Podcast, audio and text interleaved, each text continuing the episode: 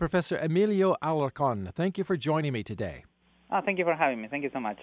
Professor, first of all, let me get you to explain when we're talking about heart attacks, what is a heart attack, and then what does that do to the heart itself? So, in, in simple terms, and that a heart attack is uh, basically most of the most of the most of the time is a blockage of the of the blood perfusion of how actually blood is flowing through the to the muscle. And when that blockage happens, uh, eh, the, the, the cells within the you know the cardiac muscle, they have no more oxygen or food. The reason why they start dying, and as they die, we cannot recover them properly. So it's, it's the cardiac muscle is a really special tissue. Uh, it's not like the skin, right? When you you you you cut your skin, you you can heal fairly nicely well. In the in the heart, sadly, it, all the cells that are gone cannot be fully recovered, and because they are not recovered, uh, the, the heart is not able to to contract. It doesn't have the same elasticity, uh, so it's, it's not contractile anymore as and also as there are no cells able to really provide the mechanical support, the, the tissue it doesn't move in exactly the same way as the rest of the heart. So, what has been the treatment previously uh, in these cases?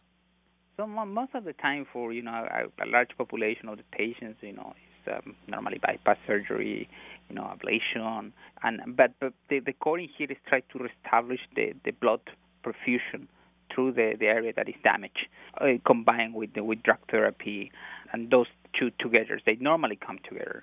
That is the standard of care for, for most of the actually myocardial infarcted patients. And what have you developed? Here at the Heart Institute, we develop a new treatment, a new therapy that um, is able to actually regenerate partially those cells that they weren't actually, you know, remember I mentioned that the cells were gone. So the, the therapy we have is an injectable recombinant human collagen-based therapy that you injected after the myocardial infarction directly within the cardiac muscle that is called myocardium.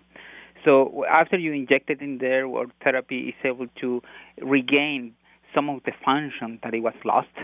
Um, you know, it's somehow like reactivating or resuscitating, let's, let's put it that way, uh, the, the, cells that are around the infarcted area.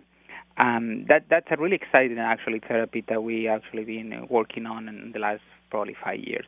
So this is collagen. Is this the kind of collagen that uh, we might understand that gives uh, skin its its uh, shape and, and elasticity kind of thing? It's interesting actually because you know collagen is the, one of the most abundant proteins in, in our body, and, and and the heart of course is no exception. So you have different kind of collagens, different types of collagens. So in, in the heart, we have type 1 collagen and type 3 collagen. And the type 1 collagen is a little bit the one that is giving you the shape to your heart.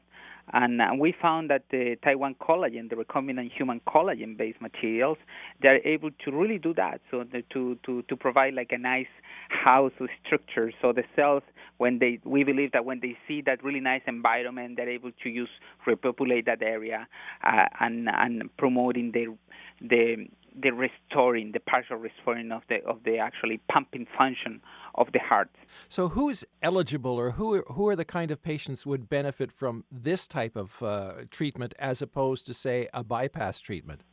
So, as I said, that m- most patients they're doing incredibly well after a bypass surgery, CABG, ablation, and, and so many other treatments that the surgeons in Canada are doing fantastically well. But there is still a remaining population of patients that develop something that is called heart failure. So uh, you have a heart attack, you have a, an, a surgical intervention, and, and, for some reason that we don't fully understand to this day, uh, those patients actually uh, evolve to heart failure. So meaning that the heart it becomes a really large heart that is not able to pump blood in exactly the same way it should be pumping the blood. So those patients will need the devices, uh, the implanted devices for helping the heart to really pump blood, and eventually they will need a heart transplant. So uh, what we found with the injectable materials in the in, in, the animal model we use is that the, the animals treated with this uh, injectable material, they don't develop these you know enlarged hearts, and uh, they, on the top of that they have a a partial restore of uh, restoring of the of the cardiac function.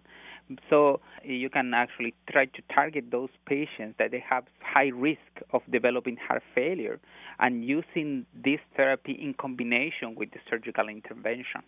Uh, so it will be actually a win-win for for everyone because you know like you, if you are able to actually prevent or delay the onset of heart failure you are truly actually giving these patients something more time and uh, improving the quality of life. So this is something really exciting. So where are we in the development of this then? It, it hasn't proceeded to actual use in humans or has it? Uh, we are actually aiming for next year to do the preclinical testing in large animals.